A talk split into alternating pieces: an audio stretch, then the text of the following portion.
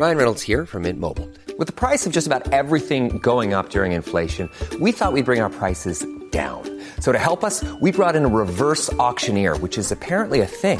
Mint Mobile Unlimited Premium Wireless. How to get 30, 30, how to get 30, how to get 20, 20, 20, how to get 20, 20, how to get 15, 15, 15, 15, just $15 a month? Sold! Give it a try at mintmobile.com/switch. $45 up front for 3 months plus taxes and fees. Promo rate for new customers for limited time. Unlimited more than 40 gigabytes per month. Slows full terms at mintmobile.com.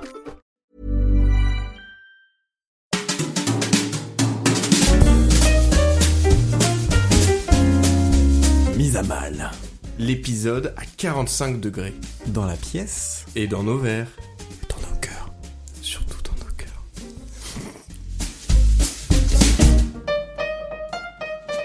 Et du coup, je te propose qu'on procède au premier shot. Oui. Tu me trinques pas, le bâtard.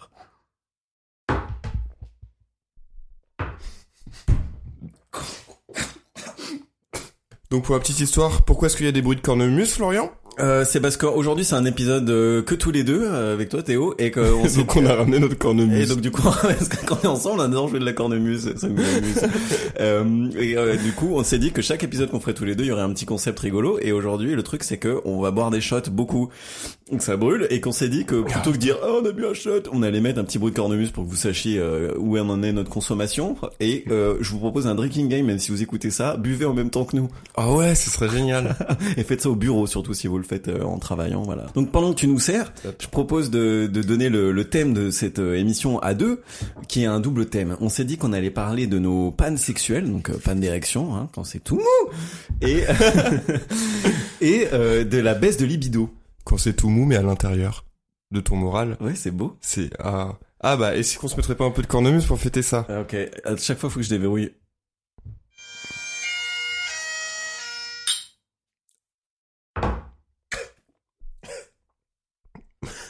Qu'on vomisse. Non, j'ai pas de bassine, donc tu peux pas vomir chez moi. Non, mais on vomira sur les quais. Ah, ou depuis ma terrasse. C'est très drôle, on est au 7ème. Non, oui, ça peut être super marrant, ça. Bon. Ouais, mais alors, il fait très chaud, et franchement, ça joue grave sur mon état. Pour vous donner une idée, je crois qu'il fait 38 degrés, là. C'est vrai. Je vais vous le dire sérieux. Je vous le dire sérieux et c'est vrai en même temps. Et ça a donné ça. On enlève le t-shirt. Il fait trop chaud. Allez. Ah, j'en peux plus. Si vous êtes sage, si vous signez pour le Patreon qui existe pas, on vous enverra des nudes. Des dick pics. En direct du podcast. Des daddy boobs. Mais c'est ça qu'il faut faire. Des quoi? Des daddy boobs. J'ai pas compris quelques syllabes. On fait j'en ai rajouté dans mon mot. On fait un appel à donation et ceux qui donnent le plus, on écrit leur nom sur notre téton et on prend une photo, on leur fait une daddy boob. Ah ouais. Ouais. Mmh. Je pense qu'on peut attacher cash. On peut attaquer cash. Attacher case. Ça se trouve attacher case. Le mot il est comme ça. On peut attacher case. On peut attacher case, on va à la défense. Ce que je te propose, dis-moi. Là, on a combien ? On a 4 ou 5 shots. On prend le dernier et ensuite on lance le podcast et on fait croire qu'on est sobre.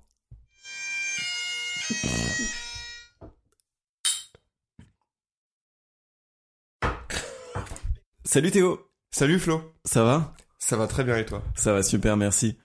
Pourquoi on se retrouve aujourd'hui Théo ? Aujourd'hui, on enregistre notre premier hors-sujet. Alors Qu'est-ce qu'un hors-sujet ? C'est quand on est juste toi et moi, tous les deux autour d'une table. Il fait 35 degrés dans l'appart, c'est la canicule, on est tous les deux torse nus, c'est très sexy. Et le but, c'est juste d'être un peu plus détaché. Déjà que de base, on n'est pas très structuré. Le but, c'est de faire encore pire. J'aime beaucoup que ça soit assumé. Ok. Non, mais il faut l'assumer. Et voilà. Donc, du coup, le sujet d'aujourd'hui. En fait, c'est un double sujet. Non, le sujet d'aujourd'hui. Mais une fois de plus, il y aura un sommaire dans cette émission. C'est vrai. Parce qu'on est structuré. C'est vraiment chiant à faire parce que je pense que ça va partir en couille. Je pense que niveau montage, ça va être compliqué pour toi. Oui, ça va être compliqué, mais écoute, c'est toujours fait avec beaucoup d'amour. Et juste, alors avant qu'on commence le sujet, je voulais remercier tous nos auditeurs. À l'heure où je parle, on a eu 1300 écoutes sur notre podcast en... un mois et une semaine ou deux de diffusion. On était à 1000 à un mois pile. C'est ça. Il faut savoir qu'on n'est pas, c'est pas notre métier, on fait pas des podcasts de manière professionnelle. Avec Théo, on fait ça d'un point de vue amateur, non pas dans l'exigence qu'on a sur ce podcast, parce que vraiment on y a mis beaucoup de nous-mêmes, mais on le fait d'un point de vue amateur dans le sens où c'est para-professionnel. Mais vraiment, si jamais on a la possibilité de proposer quelque chose de différent, de plus structuré et de plus approfondi, c'est parce que en fait le podcast aura émergé, et ça sera grâce à vous. Donc vraiment merci. C'est parce qu'on sera tous les deux au chômage. Donc merci beaucoup. Merci l'État français. Non, blague à part, merci à vous si vous nous soutenez. Ceux-ci sont les premiers épisodes et ça compte vraiment beaucoup pour nous, ça nous motive. Il faut savoir qu'on a enregistré les premiers épisodes sans être diffusés et que aujourd'hui savoir qu'il y a un retour qui est possible de votre part, c'est vraiment exceptionnel. On en entendait même pas tant que ça. Et si aujourd'hui on fait un épisode nous deux, c'est vraiment comme une résonance au premier épisode qu'on a tourné, qu'on pensait même pas diffuser. C'était dans mon appart à l'arrache, sans savoir ce qu'on était accroupi par terre, enfin c'était l'enfer, sans savoir ce qu'on était en train de faire. Et au final on l'a gardé parce que on s'était dit que c'était cool comme introduction, parce que c'est vraiment comme ça nous ressemble. Pour vous féliciter de votre écoute, on va boire à votre santé, et pour ça on va juste faire résonner une petite cornemuse durant cet épisode.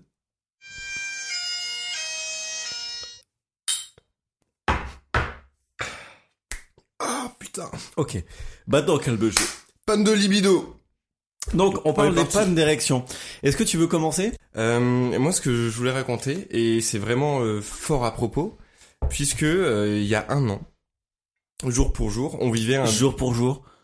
Est-ce que c'était... Non, jour pour moi, vas-y, c'est... Est-ce que c'était littéralement... Non, c'était pas ça. J'ai pas la date sur mon portable, t'as de la chance. C'était pas ça. En fait c'était... Donc on était au mois d'août, un contexte de canicule très très forte comme on est en train de vivre au moment... Comme aujourd'hui, hein. Exactement. Mec, on sue, quoi. On sue, on est tous les deux tout nus. On est vraiment torse nu, c'est incroyable. On est vraiment tout nus. On n'a jamais atteint ce degré d'intimité, toi et moi. Ouais. Hein. C'est vrai. Même quand je dors, je suis en pyjama. Et encore, on s'est pas encore frotté. Ça va venir. Je pense que ça crée plus de chaleur qu'autre chose. Donc, épisode de canicule vraiment hardcore. Ce qui s'était passé, donc, pour remettre un contexte, à l'époque... J'étais officiellement en relation libre avec ma copine depuis... ça faisait 5 ans et demi que j'étais avec elle, et ça faisait quelques semaines que j'étais en relation libre. Merci pour ces applaudissements. J'adore la relation libre. Très bien. Et on en reparlera plus tard de la relation libre. Oui, ça sera un épisode. Ouais. Oh, qu'est-ce qu'on tease. J'ai fait un clin d'œil. Ouais, j'ai vu. Du coup, épisode de canicule, et cette fille-là, c'est tout simplement mon premier match de Tinder, et ça tombait très bien. Parce que, en fait, elle, ça faisait 2 ans qu'elle avait plus de libido. Suite à un épisode très traumatisant de sa vie sexuelle. Ah, merde. Et en fait, en festival, elle s'était vraiment débloquée d'un coup, en étant complètement ivre. Elle avait couché avec un mec, et ça lui avait redonné un élan de libido de folie. Et en fait, quand elle l'a matché avec moi sur Tinder, elle m'a dit, je te préviens, tout ce que je veux, c'est gagner de l'expérience. On se verra qu'une seule fois. On dirait un jeu vidéo. Non mais, la sexualité est un jeu vidéo, Florian. Alors, et t'en doutes ? C'est marrant que tu dises ça, parce que tout à l'heure, on parlait avec une meuf et on se disait qu'on allait se donner des trophées selon les niveaux qu'on atteignait. Oh, c'est beau. Et c'est super drôle, et du coup, elle est au niveau cornichon actuellement. Oh, c'est pas mal. Continue ton histoire. Et du coup, elle voulait juste gagner de l'expérience, et ça tombait très bien, parce qu'en fait, moi, j'étais avec ma copine à l'époque, mais c'était la seule fille que j'ai jamais connue. Et en fait, moi aussi, ça m'allait bien ce côté crash test, ce côté on y va, on voit ce qui se passe, et quoi qu'il arrive, on ne se reverra pas. Et ce qui était très drôle, c'est qu'elle m'a demandé de la rejoindre chez elle directement, chose à laquelle j'ai dit non, on va juste boire un verre, juste parce que ça se trouve, je suis un violeur et de malade ou un putain de tueur en série, on se retrouve dans un lieu public. Excuse-moi, toi t'avais un doute ou elle pourrait avoir un doute? Moi, en vrai, moi j'avais un doute et je... Attends, t'avais un doute sur quoi? En fait, par acquis de conscience, j'avais envie de lui donner une porte de sortie en lui disant « On se retrouvera dans un lieu public si tu veux, comme ça, on boit un verre, si tu vois que je te corresponds pas, tu peux partir. » Mais ok. Donc on s'est retrouvés chez elle, on a bu beaucoup, et en fait, ni elle ni moi, on osait faire le premier pas. Et c'était à la fois mignon et sincère. Et en fait, au bout de 3 cocktails, donc on a bu 2 verres au bar, on est rentré chez elle, on a bu 3 cocktails, ce qui est quand même, en termes de durée, ça faisait 3 heures qu'on était ensemble quand même. Et au bout d'un moment, je vais aux toilettes et je me dis, ok, c'est bon, vas-y, je me motive, quand je reviens, je l'embrasse. Et je pense qu'elle, de son côté, elle a fait exactement la même chose, parce que quand je suis revenu, on s'est embrassé direct. Du coup, la conclusion, c'est aller pisser beaucoup. C'est ça. Mais même devant elle, on s'en fout, l'important, c'est de l'embrasser. Et donc on s'est embrassés, donc on est très vite allé dans la chambre parce que de toute évidence, elle comme moi, on était en yinche. Non mais clairement. Et moi c'était, enfin, je sais pas si c'est quelque chose de transmissible, mais de mon point de vue... Le sida ? Non. Pardon. Moi ça faisait 5 ans que j'étais avec la même personne et c'était la première fois que je couchais avec une autre fille. C'était un peu une seconde première fois pour moi. Bien sûr. Bah non mais voilà, mais ça l'est toujours. C'était très à la fois il y avait des enjeux et à la fois il y avait beaucoup d'excitation. Ouais. Et donc c'était une période de canicule. Donc on arrive dans la chambre à coucher. Donc, qui ne s'appelait pas comme ça. La chambre à coucher. Dans le bésodrome. Et donc alors plusieurs problèmes se posent. Au début, j'avais aucun problème d'un point de vue érection. D'accord. Bonjour à mes parents une fois de plus. Ils nous adorent. Voilà. Ils m'ont vu tout nu avant tout le monde. Mais c'était tout petit. Non. Et donc très vite, on fait ce qu'on a à faire. Moi, j'étais ravi. Enfin, il faisait extrêmement chaud, mais vraiment encore plus qu'aujourd'hui. Donc on tape sur les 38 degrés, machin. Ça veut dire que je peux te lécher ? Tu pourras toujours me lécher. Même si il fait froid. Merci. Même s'il fait froid. La meilleure déclaration d'amour. Cette anecdote est très longue, je suis désolé. Vas-y mec, profite, je coupe. Et en fait, ce qui s'est passé, c'est que donc il faisait très chaud. On a mis une capote parce qu'on se protège. Bravo. Non mais si vous avez écouté les épisodes précédents, vous savez que je suis en galère quand j'ai une capote. Oui. Et voilà. Que tu te protèges. Et il faisait très chaud. Et en fait, cette fille-là qui était adorable, très gentille et avec qui vraiment je me suis marré. Enfin, je pense que c'est une pote. Et en le disant, je regrette presque de pas avoir maintenu contact parce que ça aurait pu devenir une pote. En fait, ce qui était très drôle, c'est que déjà, on décomplexifiait vachement la chose grâce à l'humour, ce qui aide pas non plus à être excité. Il faisait très chaud, j'avais une capote. Et en fait, j'avais des pannes très fréquentes. Et surtout, elle était pas vraiment... comment dire ? Elle m'attirait pas énormément physiquement. Et sur les photos qu'on avait pu s'envoyer, parce qu'on s'était envoyé des nudes... Oh! Ouais. J'ai reçu plus de nudes de cette personne-là que de ma copine de 5 ans et demi. Je laisse l'interprétation libre. Voilà. Et en fait, elle était, jamais je ne dirais qu'elle était pas bien foutue, je dirais juste qu'elle était pas à mon goût. Point barre. J'ai jamais compris cette phrase. Elle est pas à mon goût? Ouais, j'ai jamais compris. C'est de la communication non violente. Oui, d'accord. Ah oui, c'est ça. Bah ouais, non, mais je suis très violent quand je communique. C'est sûrement ça. Et du coup, avec en pleine lumière, je me galérais énormément avec la chaleur, la capote, le manque de motivation visuelle à maintenir une érection. Et très vite, j'ai décomplexifié le truc en lui disant « Bah, je suis désolé, il fait trop chaud en fait, je suis en galère de ouf. » Et elle a très bien réagi, c'était très mignon, puisqu'on s'est dit « Bah, vas-y, on va prendre un bain tous les deux, enfin machin. » Et en fait, au fil de la nuit, on a fait énormément de pauses de par mon manque de performance, mais aussi de par la chaleur qui nous empêchait de continuer. Et en fait, pendant 5 heures, on a eu des périodes cycliques de coït entrecoupées de « Ah bah putain, je suis désolé, j'ai débandé parce que bah je sens rien avec la capote, il fait trop chaud sa mère. » Voilà. Et c'était à la fois très rassurant d'avoir une personne qui comprenne et à la fois, moi de mon point de vue, c'était la première personne autre que ma copine que je rencontrais avec qui je faisais l'amour. Et j'aurais voulu que ce soit un feu d'artifice. Et ce n'est pas un lapsus. Voilà. Oh. Mais en tout cas, ce qu'il faut retenir de cette anecdote, c'est plutôt le fait d'en rire, de décomplexifier le truc et de l'accepter. Alors fait. On dit décomplexer. Non, parce que c'était quelque chose de complexe. Okay. Décomplexifié. Ok. Alors peut-être que tu as voulu le décomplexer par sa complexité. Non, mais vraiment, là, je raisonne en termes de complexité. En fait. Ok. Alors c'est qu'il y avait mille choses qui rentraient en compte. C'était difficile à la fois de se justifier et à la fois d'avoir une performance. Mais c'est ça qui est hyper touchant dans le fait que tu dises décomplexifié. T'as confondu, on est d'accord. Décomplexifié et décomplexé. Oui, mais je pense qu'en même temps, il y a un côté, les deux, c'est pas que, enfin, plus que j'ai confondu, c'est que les deux termes se sont confondus au sens de fusion. C'est exactement ça, parce que te connaissant, mais parce que, en fait, peut-être qu'on peut, mais moi, j'admire beaucoup Théo pour son esprit, c'est vrai, Non mais c'est vrai. C'est beau. Non mais c'est pour ça qu'on est amis, enfin en tout cas de mon côté, pour d'autres choses aussi, mais et le fait que t'aies confondu deux mots, pour moi c'est pas inintelligible, dans le sens que c'est pas, il y a quelque chose qui s'est créé dans ton cerveau qui mérite d'être approfondi. J'adore ton cerveau. Laisse-moi tuer le cerveau. Vas-y. Non mais juste donc décomplexifier, il y a ce truc là où en fait je pense qu'on on a dit qu'on analysait plus. C'est pas une analyse si c'est ce que tu penses. C'est juste que je pense que sur le moment, c'était très complexe pour toi et t'avais besoin de le décomplexifier en le décomplexant. Et je pense que vraiment les deux sont imbriqués pour toi.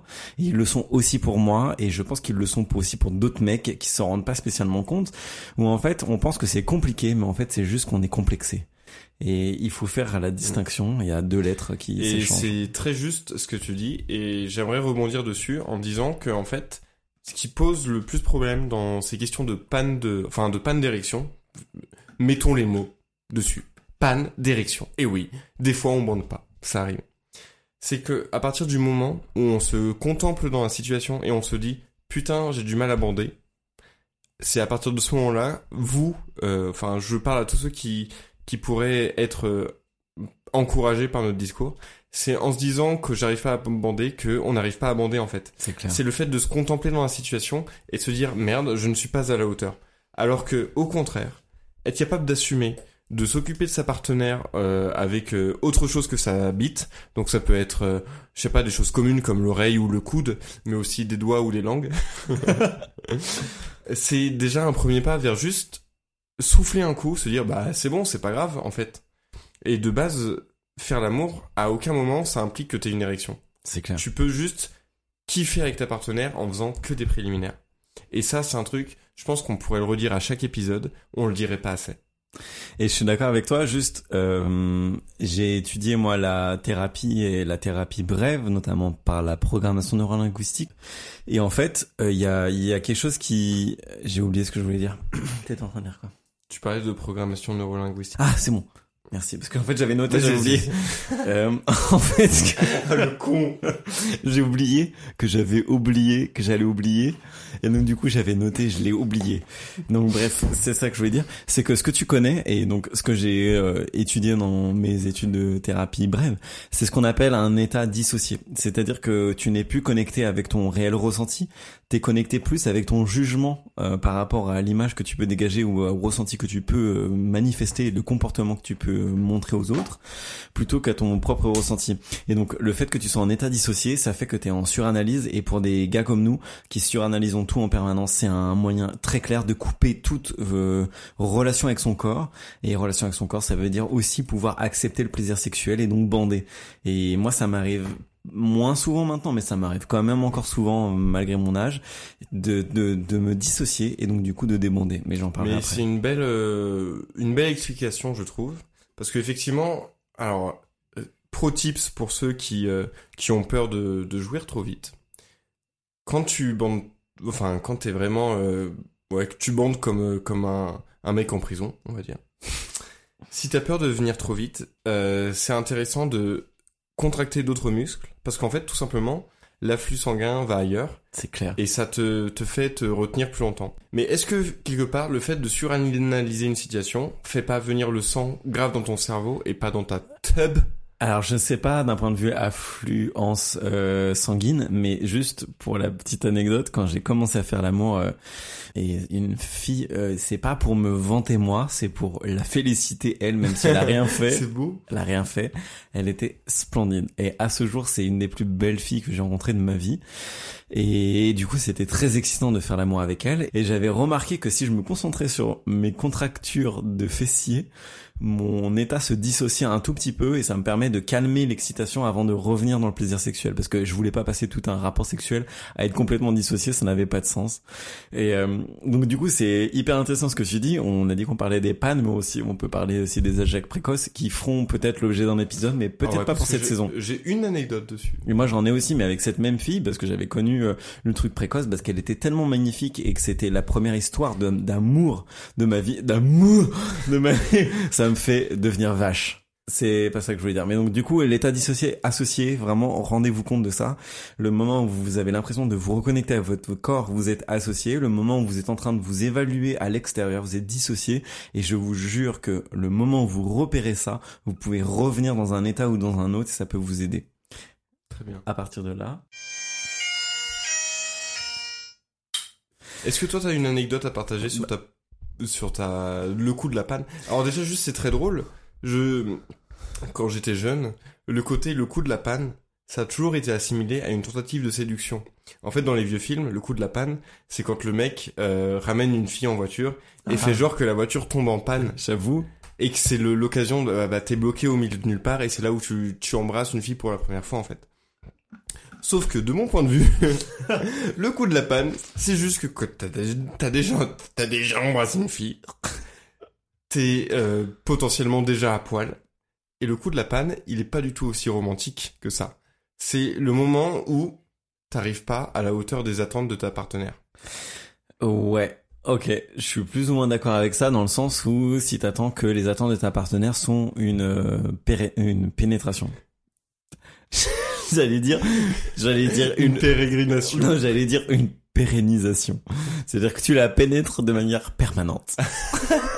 Je mets une te détache. C'est très pérenne. Ça, c'est les amours fusionnels. Donc, ok, bah merci pour ça. Moi, j'ai deux anecdotes, peut-être que je vais dire en une. C'est-à-dire que je vais les enchaîner sans qu'on en discute plus avant, parce que j'aimerais qu'on passe à la suite. Et j'ai une anecdote.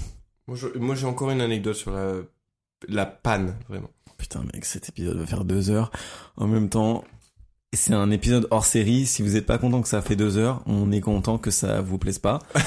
Et c'est la même chose. Hein. Vous pouvez pas changer la durée de l'épisode. C'est con. Eh bah oui, bah c'est la même chose. Voilà. Dans 2 semaines, il y a un autre épisode qui sort et vraiment, on sera ravis de vous le proposer. Juste, n'abandonnez pas. C'est un hors série parce que c'est un concept particulier. Si ça vous plaît pas, c'est pas le fil rouge du podcast non plus. Exactement.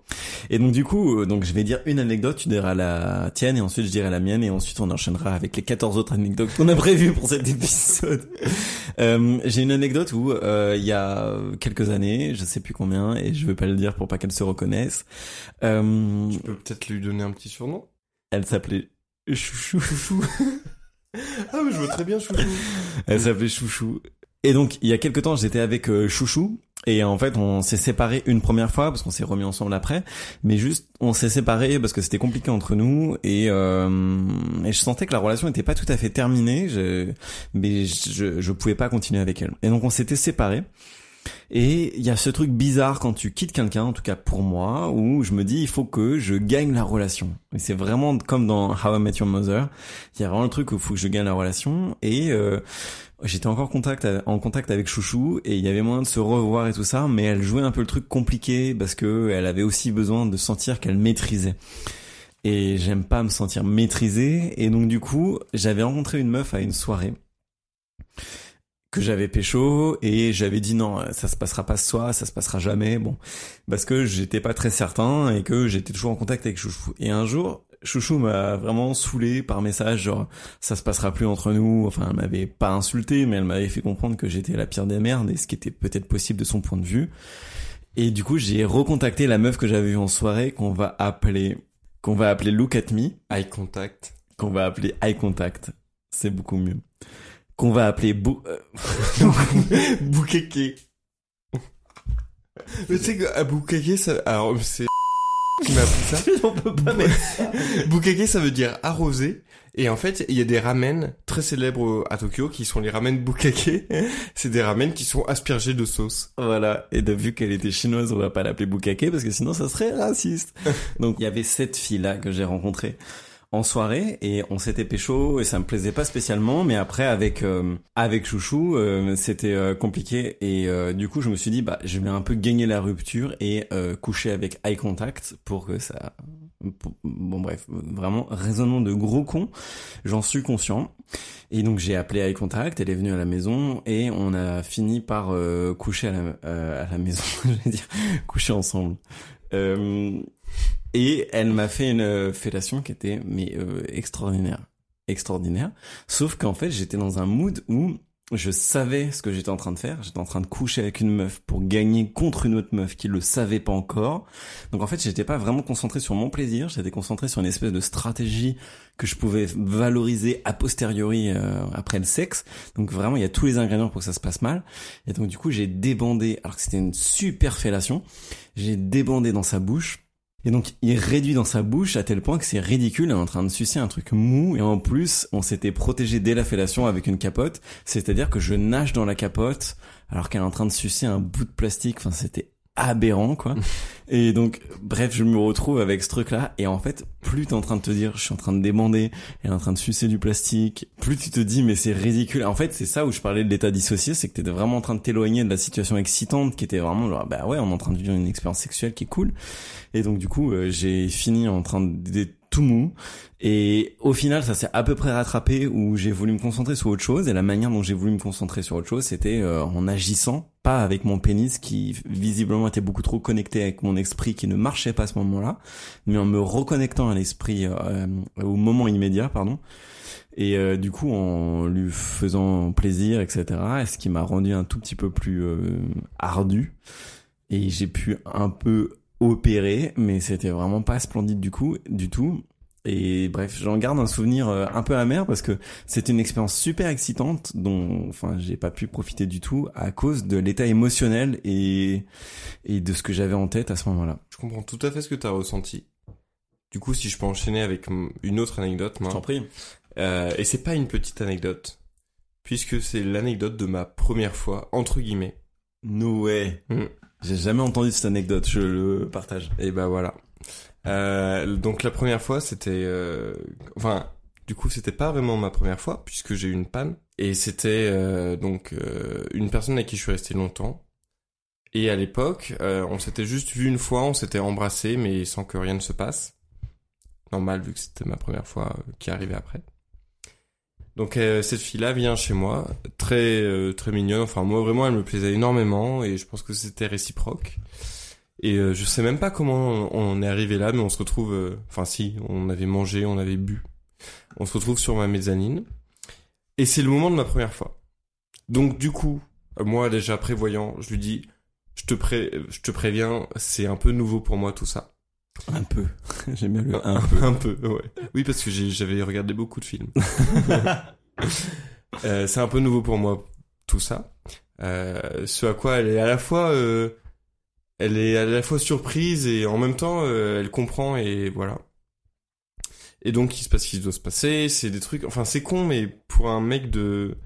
J'ai perdu ma virginité à 18-19 ans. Je sais plus exactement quand. Bah surtout, sûrement 19 ans. Et en fait, bah c'était la première paire de seins que je voyais en vrai, que je pouvais toucher, la première, le premier vagin auquel j'avais accès, enfin ce genre de choses.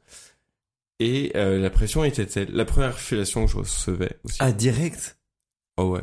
Ah, parce que moi, ma première fois, j'ai pas eu de fellation. Ah. Bravo. Désolé pour toi. Non, t'inquiète. Et du coup, il y avait tout pour que ce soit ultra excitant. Et c'était ultra excitant. Mais le stress et la pression étaient tels. Et à l'époque, j'étais sous antidépresseur. Ah. Si vous avez écouté l'épisode sur les larmes et les hommes, vous comprendrez pourquoi. L'un des gros problèmes des antidépresseurs et des effets secondaires, c'est la perte de libido. Non pas que ce soit le seul facteur, mais c'en était un à prendre en compte vraiment énormément. Le fait est que même que si j'étais excité comme une puce, je n'arrivais vraiment pas à avoir d'érection.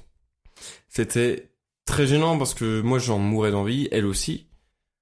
Et j'ai fini par lui dire bah je suis désolé, ça fonctionne pas à cause des médocs, machin.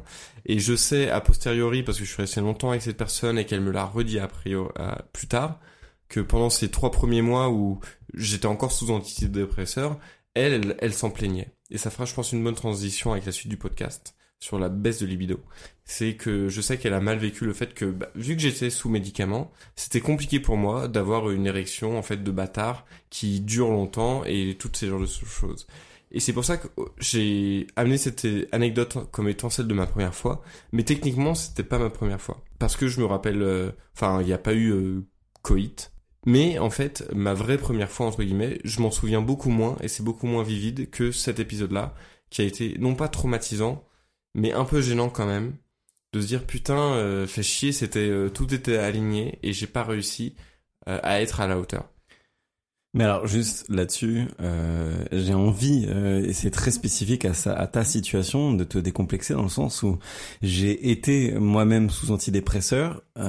Ta première priorité quand t'es sous antidépresseur, ce n'est pas de bander, parce que c'est pas, mais c'est très bête à dire, mais mec, c'est pas la priorité de ton corps. Dans le sens où t'es malheureux, si t'es sous antidépresseur, c'est qu'il y a beaucoup de choses qui pèsent sur toi par ailleurs, et que non seulement tu n'es pas prêt à satisfaire sexuellement quelqu'un d'autre, t'es pas prêt non plus à toi-même te satisfaire sexuellement, parce que c'est pas ça qui va t'apporter le bonheur. T'es en train de aplanir le reste de ta vie, parce que t'es en train d'être à la lisière de la mort, ou en tout cas à la lisière de la non-vie. Et donc du coup ton corps a d'autres choses à faire que de te satisfaire sexuellement. Et je voudrais juste recadrer là-dessus, dans le sens où je comprends que ça a été structurant pour toi, parce que c'est la première expérience et tu te dis je peux en faire une généralité, alors qu'en fait pas du tout. Mais c'est normal, c'est ce que t'as vécu est normal étant donné les circonstances qui pesaient sur toi. Ah c'est sûr, et je le remets pas du tout en cause en fait. Mais je voudrais juste le dire parce que c'est important de l'exprimer. C'est vrai. C'est mais déjà de base en dehors des antidépresseurs, stressé pour sa première fois, c'est normal. Voilà. Et alors moi j'ai pas stressé, mais en vrai c'est pas pour faire le cador, c'est juste que j'ai été peut-être un peu particulier comme garçon, mais j'ai eu des occasions avant ma première fois que j'ai refusé. Il était hors de question que je ne sois pas amoureux pour ma première fois, et j'étais plutôt assuré, pas parce que j'avais confiance en moi, mais parce que j'avais confiance dans le monde ou dans l'univers, ou je sais pas, quelque chose d'un peu d'ésotérique, que les choses allaient bien se passer pour moi, et je voulais pas que ça se passe avec les filles qu'il y avait eu avant. Et le jour où je l'ai fait, c'était vraiment une meuf dont j'ai été terriblement amoureux pendant 1 an et demi, et j'étais jeune et c'était splendide et j'ai jamais eu de problème. Après il y a eu des petits problèmes d'éjaculation précoce, mais parce que d'autres enjeux se sont ajoutés à ça, mais ma première fois a été magique, et on en parlera peut-être dans un autre épisode parce que là n'est pas le sujet. Juste pour dire très brièvement, et après on enchaîne avec la suite parce que c'était la suite logique du podcast, mais j'avais couché avec une meuf un peu en coup d'un soir, et un peu de la même manière, genre j'avais quitté ma meuf l'ex-copine, pas la même hein, mais une autre, qui était devenue une ex quelques mois auparavant, et j'avais un peu besoin de me prouver que je pouvais toujours plaire, parce que j'ai toujours ce doute que je peux plaire, et j'avais couché avec cette meuf là, et en fait j'avais couché parce que d'un point de vue plastique, elle m'excitait, mais d'un point de vue organique, je sais pas comment le dire, mais au moment où ça se passait, ça ne m'excitait plus. La manière dont elle se comportait, la manière dont elle bougeait, la manière dont elle avait de s'exprimer, ça ne m'excitait plus. Et on a couché ensemble, et je sentais que je lui devais quelque chose, dans le sens où, je sais pas, on est en train de passer un moment intime ensemble, et que j'ai envie qu'elle kiffe aussi, et que moi j'étais pas en état de kiffer. J'en suis rendu compte au milieu qu'on était en train de faire l'amour, et c'est un peu trop tard pour récupérer la face et pour dire écoute désolé, en fait je suis beaucoup trop atteint par ma rupture, j'ai un peu utilisé le fait qu'on ait une attirance entre nous pour vivre ça et le surmonter, mais là maintenant que ça se passe, c'est beaucoup plus compliqué que ce que j'avais pensé. Et donc on est en train de faire l'amour, et je débande en pénétration vaginale, et du coup pour récupérer un peu le truc, c'est que je poussais je poussais ma bite à l'intérieur d'elle, les petits bouts mous je lui poussais à l'intérieur avec les doigts, genre si c'est encore à l'intérieur, c'est que c'est encore bon. C'est ultra intéressant ce côté, ce moment en fait du coït où tu sais pas encore si ta partenaire sait que t'es en train de débander. Ouais. Et je ne sais toujours pas. Et c'est ça. Et il faut le réflexe naturel, c'est de bluffer et dire bon tout se passe très bien, il y a aucun souci. Et en vrai je pense, enfin ceci dit, très vite tu te rends compte qu'elle s'en rend compte. Mais il y a quand même une marge de manœuvre dans laquelle tu peux te permettre d'avoir une mimole Ça passe. Je sais pas si ça passe. Je le saurais jamais, à moins de vraiment discuter avec une fille, et une fille ne fera pas une généralité. Mais le truc, c'est que cette histoire-là, c'était avant l'autre anecdote que j'ai racontée avant, donc j'étais moins expérimenté, peut-être moins confiant avec ma sexualité. Et le truc, c'est que j'avais besoin qu'elle croie que j'assure. Je sais pas vraiment pourquoi. Peut-être j'avais sûrement des trucs à me prouver à moi-même et à elle. Et du coup, j'essayais de pousser et tout ça, tous mes petits bouts de bite, et que ça passe. Mais en vrai, à la fin, c'était ridicule. J'avais plus rien, c'est même plus une mimole, c'est que ça marche plus du tout. Et du coup, je me suis arrêté et elle s'est inquiétée de savoir si ça allait et tout ça. Et oui, ça va, dans l'absolu, ça va. C'est juste que ce que je suis en train de chercher sexuellement, c'est pas ce dont j'ai besoin émotionnellement, et c'est compliqué de le raconter à une fille sur l'instant. Et en fait, ce qui s'est passé, c'est juste qu'on a parlé pendant 1 heure de choses et d'autres, et à force qu'elle se confie et à force que moi je me confie, ça a fini par énormément m'exciter et on a fini par refaire l'amour. Et c'était cool, c'était pas fabuleux parce que c'était un coup d'un soir et j'avais aucune attache avec elle, mais j'avais réussi à créer quelque chose émotionnellement avec elle qui me correspondait pour ce que j'étais en train de vivre à l'époque. Bref.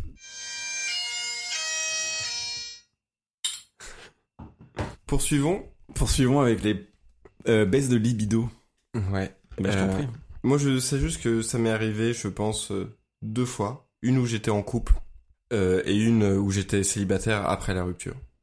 Quand j'étais en couple, ma réaction la plus naturelle qui a été, ça a été de prétendre que c'était pas le cas et de se forcer à faire semblant et à faire croire que tout était normal.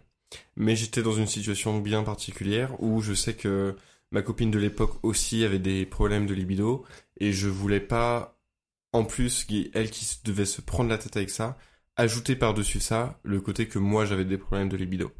Donc j'ai un peu fait l'éponge de ce côté-là et je me forçais. Enfin, les rares fois où ça arrivait, je me forçais, ce qui en fait au final donnait des parties de jambes en l'air très peu qualitatives, j'imagine, qui en plus de ça donc creusent de chacun, enfin du côté de chacun. Si quand t'as des problèmes de libido, quand tu te lances et que l'action n'est pas incroyable, n'est pas cool, bah en fait ça creuse encore plus cette espèce de dette de désir que tu as. Et c'est un cercle vicieux qui t'enferme dans un côté, bah ouais, mais la dernière fois c'était pas cool, donc ça me donne pas envie de réessayer ou machin. Et il y a une question d'effort en fait. En fait, quand vraiment tu manques de libido, la métaphore la plus utilisée, et je trouve qu'elle est très juste, c'est celle d'une flamme qui s'éteint, ou alors t'as que des braises. Le principe des braises, c'est que ça demande un effort de souffler dessus, mais vraiment beaucoup, pour que ça puisse rallumer un brasier. Et là, c'était un peu ce contexte-là, c'est que t'as des braises, mais vraiment minimes, que tu dois prendre sur toi, que tu dois assumer, que tu dois faire des efforts, pimenter, c'est le mot le plus utilisé, je pense, dans les couples qui ont des problèmes de libido. Et qu'en fait, malgré tous ces efforts-là, tu t'attends à ce que ça redevienne à la normale, et en fait, c'est pas le cas. Et là, la question se pose de est-ce que c'est moi qui ai des problèmes de libido, ou est-ce qu'en fait, c'est mon couple qui va pas, et moi, en fait, je suis tout à fait normal, c'est juste que je ne désire plus la personne avec qui je vis. Et comment t'as répondu à cette question ? J'ai répondu de la façon la plus malsaine qui soit, c'est-à-dire que je me suis forcé. Et en fait, c'est passé. Et le message de fond, qui est anticipé par rapport au podcast, que je voulais dire, c'est que donc moi j'étais pendant longtemps en couple avec une personne qui avait aussi des problèmes de libido. Le problème, c'est de voir la baisse de libido comme un problème. C'est-à-dire que c'est naturel, c'est humain d'avoir des pics de libido. C'est une question, c'est biologique, c'est hormonal.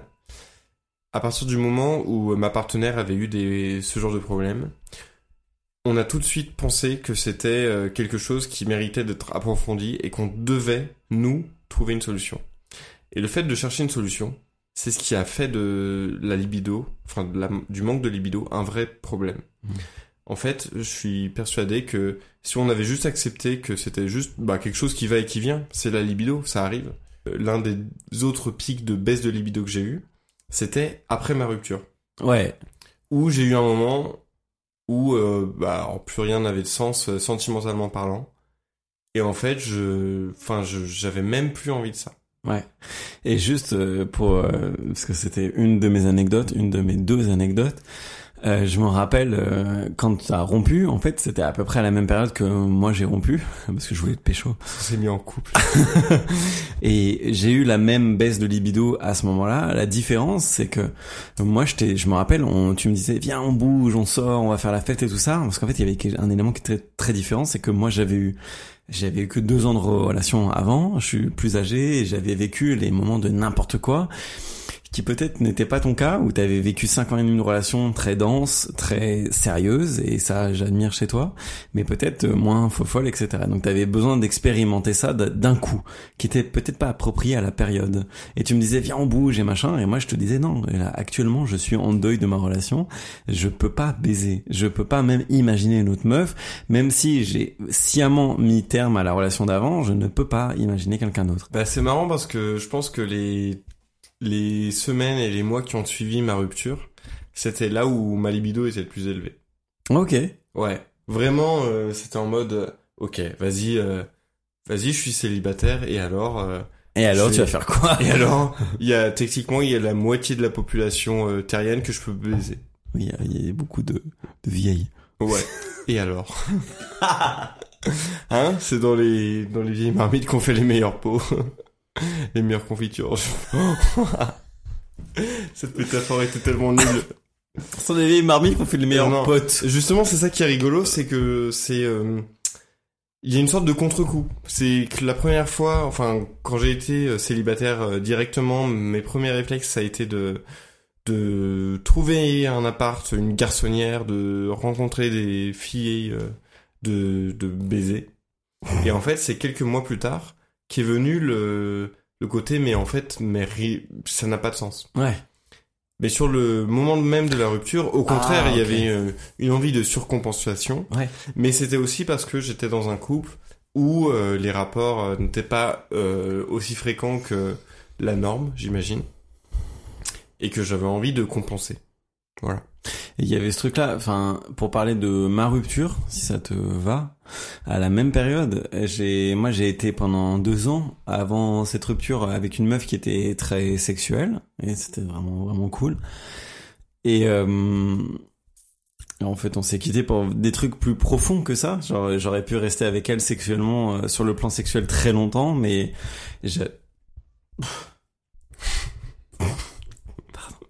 mais j'avais besoin... Ok, on fait une petite pause. Est-ce qu'on reprendrait pas le podcast? On peut être buzz de libido. J'ai complètement oublié ce qu'on a... Alors, pour nos éditeurs, on a fait un aparté qu'on peut pas laisser dans le podcast. Oui, parce qu'on parlait de sexe. Non, on parlait de partenaires actuels et vraiment on n'a pas envie qu'elles se reconnaissent. Et juste pour dire la deuxième anecdote, parce qu'on a perdu le fil, je vous l'avoue. Il y aura quand même le minutage, hein, mais c'était vraiment pas volontaire. Le truc, c'est que moi, les seules fois où ça m'arrive de baisser le libido, c'est les fois où émotionnellement je suis plus investi dans la relation. C'est-à-dire que je me sens plus en phase avec ce que peut ressentir l'autre, et ça peut être comment dire, romantiquement, c'est-à-dire on est amoureux machin, mais être amoureux c'est pas trop une limite pour moi. Dans le sens où si une meuf on n'est pas amoureux et on est en relation libre, ça peut toujours marcher pour moi. Par contre, si on n'est pas amoureux, qu'on est en relation libre et qu'elle veut qu'on soit exclusif, là il y a un truc qui se casse. Enfin, je sais pas si je suis très clair, mais en fait c'est sur l'équivalence de nos attentes relationnelles. Et à partir du moment où en fait je sens un déséquilibre entre ce qu'on attend, moi il y a un truc où sexuellement je me mets en berne, alors que j'ai comme Stéphane. Voici Versailles. Le château du Vaucluse, voilà le château de la Loire. Donc, le château. Il est bon. Ok, j'ai absolument perdu le fil sur ce qu'on est en train de dire. Donc, je vais reprendre là où était ma pensée, mais c'est peut-être pas le plus logique. Le moment où en fait j'ai une baisse de libido, c'est le moment où je sens que je vais plus être investi avec la meuf et que peut-être elle, j'ai l'impression qu'elle s'en rend pas compte, ou en tout cas qu'elle espère que ça puisse augmenter à nouveau. Et c'est le moment où vraiment sexuellement j'y arrive plus, et au début je le justifie par des trucs genre ah, je suis fatigué, tout ça. C'est très court, hein, genre je le justifie pendant une semaine ou deux, pas plus, le temps de voir si c'est vraiment ça, parce que j'ai besoin de confirmer la manière dont dont je me sens. Et si au bout de 2 semaines je vois que c'est toujours la même chose, je sais que c'est plus structurel que juste une petite baisse de fatigue. Et donc il y a ça, et il y a donc c'est le moment où en fait je sais qu'on va casser et qu'elle le sait pas, et je ne peux pas m'investir sexuellement s'il y a pas un tout petit peu de relation émotionnelle. Et je dis ça dans le sens, ça peut être complètement un coup d'un soir si vraiment j'ai une connexion avec la fille, ce qui est assez rare, et si j'ai suffisamment confiance en elle, et c'est pas juste sexuellement, mais dans le fait où on est en train de partager quelque chose d'exceptionnel, dans le sens où je suis pas quelqu'un de générique pour elle. Et donc voilà, les pannes en général se passent au moment où je suis plus prêt à m'offrir d'un point de vue émotionnel, ce qui bloque en fait le relationnel, ce qui bloque le physique. C'est très intéressant. Merci. J'ai rien à ajouter tellement c'était pertinent. Bah, c'est pas grave, mec, on peut passer à la section suivante qui est la baisse de libido de ta partenaire. Ouais. Du coup, sujet qui me concerne plus moi que toi, de ce que j'ai pu comprendre, t'as moins d'anecdotes à ce sujet-là. J'aimerais parler, mais plus au sens large, en fait, c'est un sujet qui va aussi avec le sujet précédent de perte de libido. C'est que c'est une épreuve que doit affronter le couple dans son entièreté, et non pas c'est pas quelque chose qui se crée individuellement. C'est-à-dire que ce qui se passe quand ta partenaire n'a plus de libido, la première réaction logique, c'est que toi en tant qu'homme, tu culpabilises. Tu te trouves pas assez sexy, pas assez viril, pas assez performant, pas assez excitant. Tu penses que c'est ta faute. Ouais. De son côté, elle pense que c'est sa faute aussi, et elle culpabilise, et encore plus parce que elle est vraiment, c'est vraiment l'origine de ce problème de couple. Et encore une fois, je dis problème parce que moi, mon réflexe naturel, ça a été de le traiter comme un problème, mais au fond, je pense que c'en est pas un. C'est juste une passade.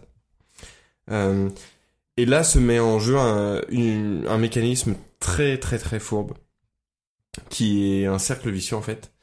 C'est que il va y avoir des moments, si ta partenaire n'a pas de libido, où elle va te rejeter, mais c'est normal. Parce que si elle n'a pas de libido, à aucun moment, elle devrait se forcer. C'est pas la réaction logique à avoir. Sauf que toi, en tant qu'homme qui a encore de la libido, tu t'estimes en manque, et va s'en suivre une réaction un peu, en même temps logique, mais très fourbe, qui est celle de continuer à essayer de passer outre ça. En fait, moi, pendant longtemps, j'en ai parlé avec ma copine de l'époque, c'est que c'est pas parce que elle a une baisse de libido que moi je dois arrêter d'essayer de mettre en marche, on va dire, des rapports sexuels. Sauf que quand tu te prends des vestes, des rejets, à chaque veste, chaque rejet qui arrive, c'est un coup de plus que tu prends à l'ego. Ton ego, il souffre. Si ton ego souffre, tu perds en confiance en toi. Si tu perds en confiance en toi, tu perds en sex-appeal. Si tu perds en sex-appeal, t'es moins excitant. Si t'es moins excitant, il n'y a pas de raison que la libido de ta partenaire aille mieux.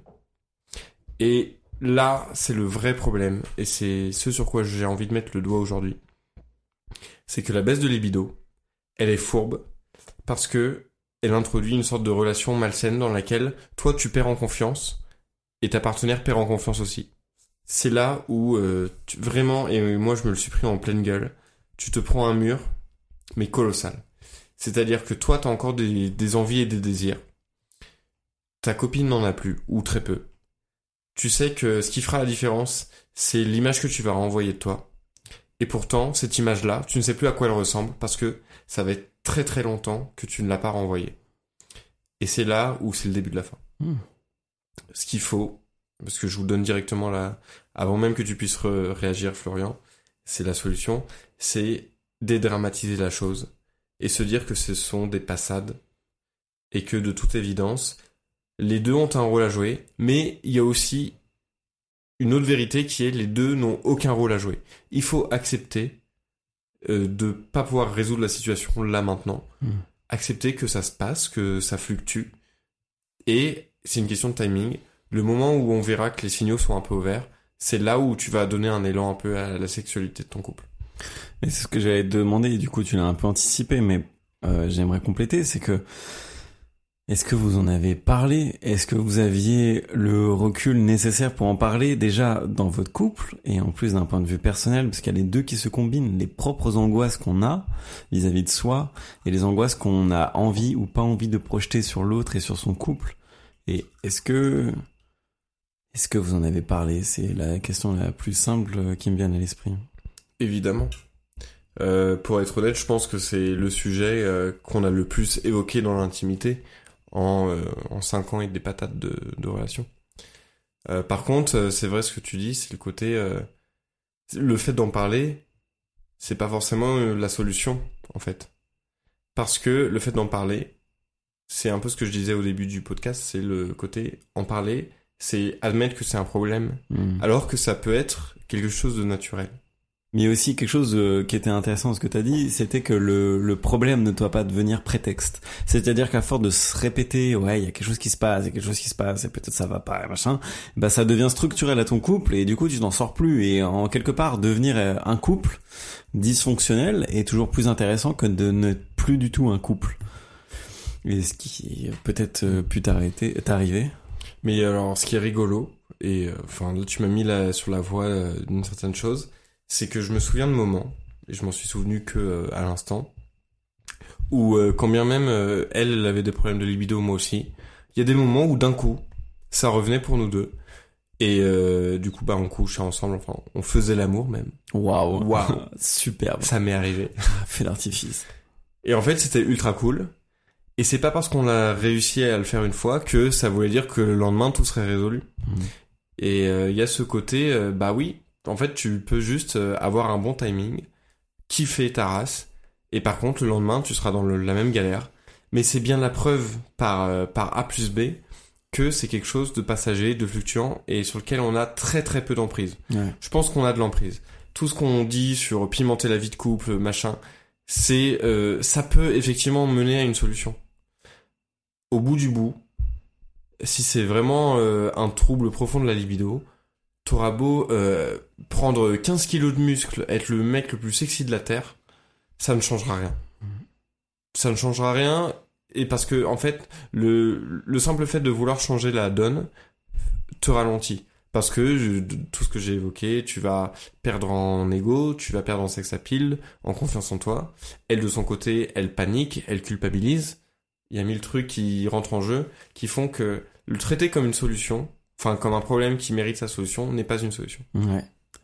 Et je voudrais juste rebondir là-dessus, du coup, si t'es OK. Dans le sens où j'ai eu beaucoup de relations relativement longues. J'ai jamais dépassé les 2 ans et demi pour ma part. Donc, je ne sais pas ce que tu as vécu. Et quelque part, d'une certaine manière, j'admire parce que je trouve que ça apporte son lot de problèmes et de douceur aussi. Il y a des choses que je n'ai pas vécues, que t'as vécues, mais du reste, dans les relations relativement longues, en tout cas qui ont dépassé les 2 ans, j'ai jamais eu de baisse de libido. Et je le dis pas en mode waouh, trop la classe. Je dis juste que je pense, et peut-être que c'est malheureux de ma part, j'en sais rien. Je pense que j'ai plus ou moins sélectionné les meufs avec qui j'étais par leur libido, dans le sens où j'ai une énorme libido et je suis très sexuel, et j'ai besoin d'exprimer ça, et les meufs qui sont avec moi, il faut qu'elles suivent le rythme, et si elles le suivent pas, c'est pas grave, je vais jamais forcer personne, mais oui, évidemment il y a une frustration de ma part, et quelque part je me suis toujours débrouillé, je ne sais pas comment, peut-être parce que je suis tellement à l'aise avec le fait de faire l'amour et que ça soit un moment partagé et tout ça, que les filles qui n'avaient peut-être pas ces libidos finissent par la partager après un moment, ou peut-être parce que les filles de base avaient une libido qui a fait qu'on était compatibles dès le début et que je l'avais senti de manière inconsciente, j'en sais rien, mais il n'y a jamais eu de baisse de libido dans mes relations de couple, et j'ai vécu 4 ou 5 relations de couple longues, quoi, qui ont eu au minimum 2 ans. Donc je ne sais pas ce que t'as vécu, et très honnêtement, je pense que je suis pas suffisamment mature aujourd'hui, pas suffisamment armé pour vivre la baisse de la libido en face de moi, et je ne sais pas le jour où ça arrivera comment je ferai, et ce qui m'angoisse énormément parce que je vais pas en rajeunissant, Et le jour où en fait les relations que j'ai devront se poser et que je devrais construire autre chose que juste du sexe, je ne sais pas comment je réagirais à peut-être ouais, au-delà du sexe. Alors je vais répondre à ta question, mais d'abord ça fait 30 minutes qu'on n'a pas bu de shot. Un petit shot. Mec, il est 20h30, après faut qu'on s'en aille hein. Ouais, on mais je pense qu'on a bientôt fini. Hein. On avait rendez-vous à main. On avait Est-ce rendez-vous. Tu t'épilles sous les bras ou t'as pas de poil? Non, j'ai pas de poil mec, c'est incroyable. Ouf, franchement c'est incroyable.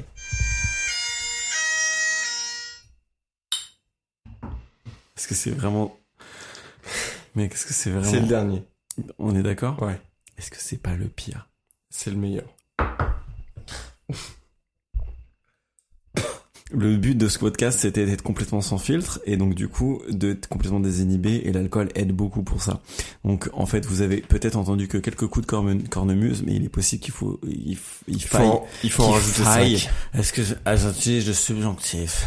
Il est possible qu'il faille que vous en ajoutiez 5 ou 6. Et pour terminer sur ce sujet, on est en train de dire. Bah, je voulais répondre à ta question sur comment se vit une perte de libido sur un couple relation longue. Il faut savoir que pour moi c'est une baisse de libido et non pas une extinction de libido. C'est-à-dire que en fait, en tout cas moi tel que je l'ai vécu, et jamais je pourrais parler à la place de mon ex en fait, mais de mon point de vue à moi, ce que j'avais c'était une baisse de libido au sens de bah c'est un brasier, mais si, enfin c'est pas un brasier justement, c'est des braises, mais en fait si je me force entre guillemets, mais vraiment entre guillemets, parce que si je fais l'effort d'aller vers elle, de me motiver, ça va venir, ça va être naturel, ça va être cool en fait, je vais passer un bon moment. La baisse de libido, elle concerne presque plus le moment de l'initiation de l'acte sexuel que l'acte sexuel en lui-même, je trouve. C'est-à-dire que là où, quand t'as une baisse de libido, là où t'as la flemme, c'est t'as la flemme de demander, t'as la flemme d'être sexy, t'as la flemme d'initier. T'as la flemme de te retrouver nu avec ta partenaire et de te demander mais comment je vais faire en fait. Une fois que c'est lancé, en fait, c'est souvent excitant de coucher avec quelqu'un. En règle générale. Ah bon ? Si vous ne connaissez pas ça, c'est changer de relation. Mais le plus dur, c'est de se lancer. En tout cas, moi, de ce que et vraiment, c'est à titre personnel. Il faut faire preuve de résilience. C'est pas parce que une fois t'as essayé d'être sexy pour ta meuf et ça a pas marché, t'as essayé d'initier un truc et tu t'es pris une grosse veste, c'est pas pour ça que les fois qui vont suivre vont pas marcher. Quand t'es en couple, enfin putain, parlez-en en fait. Les distinctions que tu fais d'un esprit à l'autre, ça peut être très surprenant et ça peut catégoriser une relation jusqu'à sa perte. C'est vrai, mais honnêtement, moi on en a beaucoup parlé en fait. Ouais, mais c'est ça qui m'étonne. En parler, ça ne résout pas le problème. Mais c'est pas ça, mais c'est genre que vous avez dit quoi quand vous en avez parlé? Quand on en a parlé, moi je lui ai dit, j'ai l'impression que quand j'initie des choses, je me prends que des vestes et ça m'encourage pas à initier des choses. Ok. Et elle m'a dit, bah continue. Parce que un jour ça marchera. Ouais, et c'est vrai que de temps en temps, ça, mais vraiment c'est con, mais une fois sur 10 ça marchait et c'était cool. Mais en comparaison avec la violence que ça fait subir à ton ego. Ouais, mais ça, tu l'as pas dit. C'est ça que je veux dire. C'est que t'as pas dit ça. T'as pas dit que les 9 fois qui restaient, c'était trop dur. T'as pas dit que tu te sentais pas désiré. T'as pas dit que t'avais un désir brûlant pour elle qui n'était pas respecté et que peut-être que c'était pas le mode le plus sain que de fonctionner ensemble. Mais mec, t'as en face de toi la meuf que à l'époque tu penses être la meuf de ta vie. Ouais, ce qui n'est jamais... T'es avec elle depuis 5 ans. Mais c'est là. Mais oui, mais elle a plus envie de toi. Mais et ouais, t'as pas envie de prendre de risques en fait. C'est con, mais t'es... Mais pourquoi pas? Mais parce que tu l'aimes. Ouais. Ouah, c'est beau. Mais... Et voilà, c'était un super épisode de... Non, mec, c'est juste, si moi je l'aime, je préfère qu'elle m'abandonne tout de suite, si en fait elle a idéalisé quelque chose qui n'était pas de moi. Et non, parce que moi j'étais dans un mood où, pour elle, j'étais prêt à prendre sur moi, et c'est très malsain. Mais j'étais prêt à prendre sur moi, mais jusqu'à ce que mort s'en suive. Mais te flagelle pas, c'est pas ça que je veux dire. Non, mais c'est pas que je me flagelle, c'est que, à l'époque, je me flagellais, et que, mais oui, c'est malsain, mais en fait, c'est con, mais quand t'aimes une personne, il y a un moment donné, tu peux endosser toute sa douleur. Ah. Non, mais je suis pas d'accord. Je suis pas d'accord, mec. J'ai aimé très fort, mais je ne peux pas endosser sa douleur de manière supérieure à la mienne. C'est pas possible. Parce qu'en fait, si personne vit ma vie, vit mes sensations, personne ne le fera à ma place. Et donc en fait, la seule responsabilité que j'ai dans ma vie, c'est de me faire respecter, dans le sens où au moins exprimer ce que je suis en train de ressentir. Et après, si elle n'est pas prête à l'accepter, ok, là il y a une rupture. Et là, on est d'accord sur la rupture. Mais en vrai, je peux pas intégrer ce qu'elle est en train de vivre, elle, parce que ça sera toujours déformé par mes propres filtres. Et ce que vous avez vécu, d'accord, t'as vraiment voulu tenir en compte ce qu'elle vivait, et c'est louable, mais en fait, en faisant ça, tu t'es oublié, et au final, ça t'a pas vraiment servi. Ah non, et j'ai jamais dit que ça m'avait servi. Je sais. Le simple fait d'aimer une personne à tel point que tu t'oublies toi-même, vraiment, enfin, moi, si elle avait pas mis fin à la relation, je l'aurais pas fait, je pense. Ou alors, peut-être après des années et des années de galère. Mais quand t'aimes une personne, quand tu t'aimes ce qu'elle représente et que en dehors de ta vie sexuelle, elle incarne quelque chose de fort à laquelle tu t'identifies, en fait t'as juste pas le choix de prendre sur toi.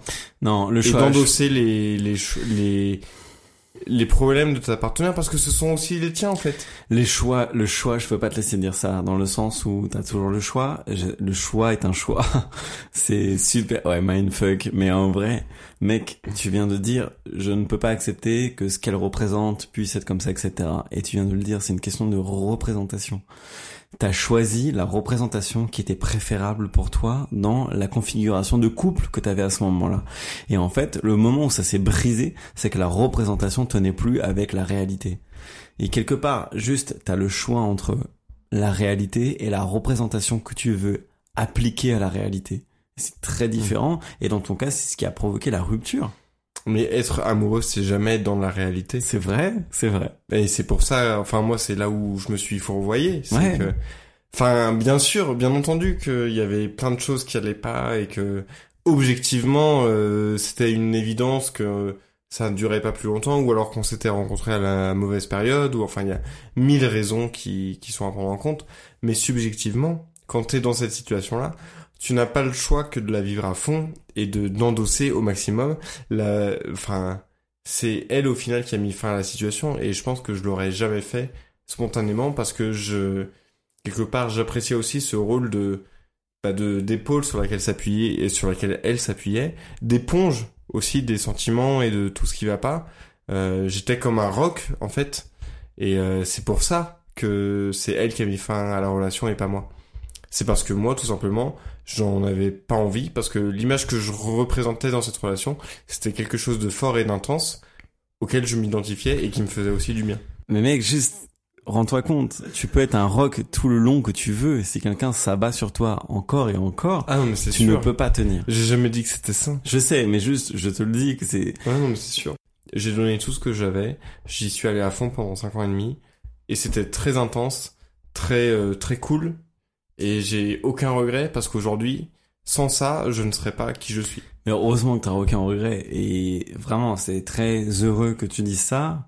Il faut jamais avoir de regrets sur ce qu'on a vécu, parce que la résilience vient du fait d'adapter ce qu'on a vécu aux situations présentes et futures. Je me suis griffé le téton. Je me suis vraiment griffé le téton. Oh, ça arrive. Oui, ça arrive, mais après je saigne.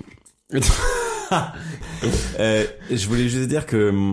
cet épisode, il est pas fait de manière immature à vouloir genre « Oh, on a trop bu, on est des foufous ».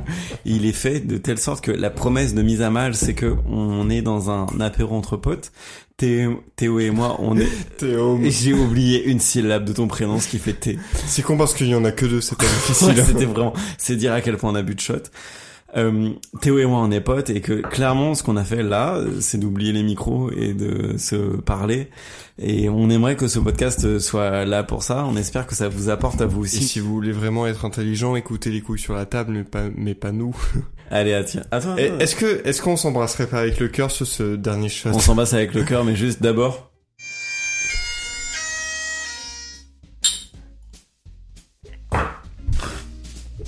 On arrête là, on est complètement parti hors sujet de l'idée. C'est génial. J'adore. Merci d'avoir écouté cet épisode. On y était presque. Pour manifester votre soutien, on vous invite à nous suivre sur Instagram et sur Twitter. Ça compte beaucoup pour nous. De la même façon, vous pouvez vous abonner sur votre plateforme de podcast préférée, notamment sur Spotify, iTunes et Deezer. Et sur iTunes, vous pouvez nous mettre 5 étoiles, ça nous aide à remonter et c'est vraiment un méga coup de pouce. Merci beaucoup, à la prochaine. Bisous.